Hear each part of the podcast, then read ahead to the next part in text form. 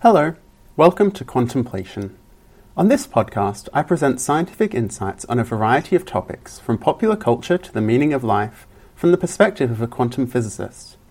All episodes are written by me, Dr. Paul Webster. The text of each episode is also published at contemplation.substack.com. I hope you enjoy this contemplation.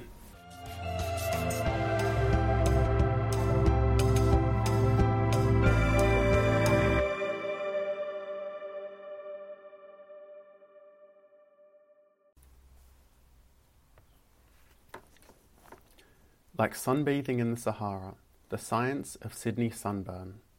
I love a radiation burned country by Dr. Paul Webster. With sharks, crocodiles, spiders, snakes, and deadly jellyfish, Australia has a reputation for danger. This is mostly undeserved. In truth, the most dangerous animals in Australia are horses and cows, which together account for more deaths than all native animals put together.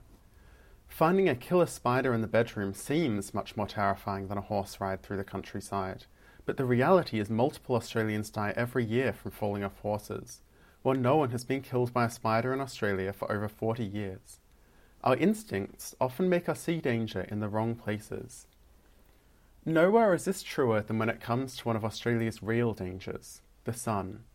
For every Australian killed by a crocodile or shark, hundreds die from skin cancers attributable to sun exposure. European visitors with an acute awareness of Australia's deadliest animals often arrive complacent about the need for sun protection. This is understandable. They may be accustomed to spending hot summer days in the sun in London or even Barcelona without getting more than a mild tan. However, they quickly learn that the same behaviours in Sydney lead to severe sunburn, often within hours of arriving. It is natural to assume that our sunburn risk depends on the weather. However, this is surprisingly wide of the mark.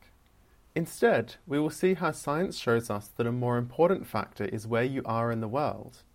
Sitting unprotected on a summer's day in Sydney is very different from doing the same in London, even when the weather is just as hot and sunny. In fact, it is rather more like sunbathing in the Sahara. Shedding ultraviolet light on sunburn risk. We typically associate being burnt with touching something hot. Such burns are thermal burns. Since the sun is so hot, we may imagine that it burns us in the same way as a stove or a fire does. However, more careful thought shows that this cannot be true. We may well become sunburnt while sitting in the heat of the sun, but we can sit inside a room just as hot without ever becoming sunburnt. Sunburn cannot just be about heat. Instead, sunburn is an example of a different kind of burn, radiation burn. The radiation that causes such burns is not itself hot, but carries a large amount of energy that is absorbed by our skin. This absorbed energy can damage essential biological materials such as DNA and kill skin cells. In the case of sunburn, the radiation is ultraviolet or UV radiation. This is an invisible but high energy form of light that is emitted by the sun. Unlike heat, which stays around in the air and can be re emitted by our surroundings, we can only be exposed to UV radiation directly from the sun. This means that the only factor that matters for our sunburn risk is how much of the sun's UV radiation is hitting our skin. The dominant factor determining how much of the sun's radiation shines on us is how high the sun is in the sky. To see this, imagine shining a torch at night. If you shine it straight down on a patch of ground, the patch is lit up very brightly, if you instead shine the light at a shallow angle far in front of you, a larger area of ground is illuminated, but this illumination is dimmer than before. This is because the same amount of light hits the ground, but the light is now spread over a far larger area, so each patch of ground receives less light. The sun's radiation works the same way. When the sun is shining straight down on us from directly overhead, far more sunlight hits each pad of ground, or our skin, than when the sun is shining at a shallow angle from lower in the sky. While UV radiation is invisible, its intensity is just like that of visible light. This means that how much ultraviolet radiation hits each patch of your skin when you stand in the sun depends on how high the sun is in the sky. In fact, this is even more true for UV radiation than visible sunlight. This is because the effect is amplified further by the ozone layer.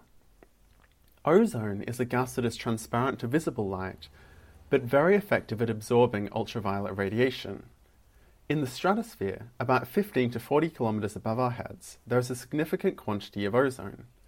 This ozone absorbs a substantial proportion of the ultraviolet radiation that would otherwise hit the Earth, and so acts like a protective layer of sunscreen around the whole Earth. The higher the sun is in the sky, the more quickly and directly its radiation passes through the ozone layer. This means that the ozone layer has much more chance to absorb UV radiation when the sun is nearer the horizon than when it is directly overhead. So the amount of UV radiation that reaches our skin is even more dependent on how high the sun is in the sky than is the amount of visible sunlight. Compared to the height of the sun, other factors are far less significant in determining the amount of UV you're exposed to. The temperature has no effect. Even clouds absorb a smaller proportion of UV than they do visible light, and so have deceptively little effect. When it comes to sunburn, cool, overcast conditions obscuring the sun high in the sky are far worse than warm, bright sunlight coming from near the horizon. This means that the high risk of sunburn in Sydney is not simply a result of there being a lot of sunny days. It is all about why the Sydney summer sun is so high in the sky. Why is the Sydney sun so high in the sky? The most important factor in determining the height of the sun in the sky is the time of day. The sun is low in the sky close to sunrise and sunset, and at its highest around midday. This means that sun exposure in the middle of the day is far more damaging than in the early morning or late afternoon, even when the weather is not much warmer. However, this cannot account for why the sunburn risk in Sydney is so much higher than in London.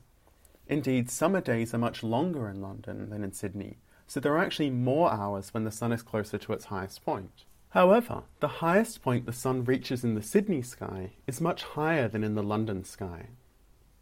Imagine pointing one of your arms straight upwards and the other towards the sun at midday.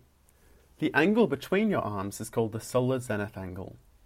On the spring and autumn equinoxes, the days in March and September when day and night are the same length, the midday sun is directly overhead at the equator, meaning the solar zenith angle there is zero degrees. The further you move from the equator, the closer the midday sun is to the horizon. In fact, the solar zenith angle on the equinoxes is exactly the same as the latitude of your location. This means in Sydney it is 34 degrees, while in London it is 52 degrees. This is the essential reason why UV exposure is more extreme in Sydney than in London. The sun peaks higher in the sky in Sydney because it is at a lower latitude. However, a solar zenith angle of 34 degrees is a long way from directly overhead, so this does not fully explain why sunburn in Sydney is so extreme. To understand this, we must account for the effect of seasons. Because the Earth is tilted at an angle of 23.5 degrees, the latitude at which the Sun is directly overhead shifts throughout the year. Specifically, this latitude shifts from the Tropic of Cancer at 23.5 degrees north in late June to the Tropic of Capricorn at 23.5 degrees south in late December. The solar zenith angle at any location is offset by the shift. This means that in the middle of summer, the midday sun is 23.5 degrees closer to directly overhead, while in the middle of winter it is 23.5 degrees closer to the horizon. This is why the risk of sunburn is so much higher in summer than in winter. In London, the sun is closest to overhead in late June, when the solar zenith angle is 28 degrees. By late August, when Londoners still hope to enjoy warm summer days, the solar zenith angle has already increased to over 40 degrees, meaning that even at midday, the sun is almost as close to the horizon as to overhead.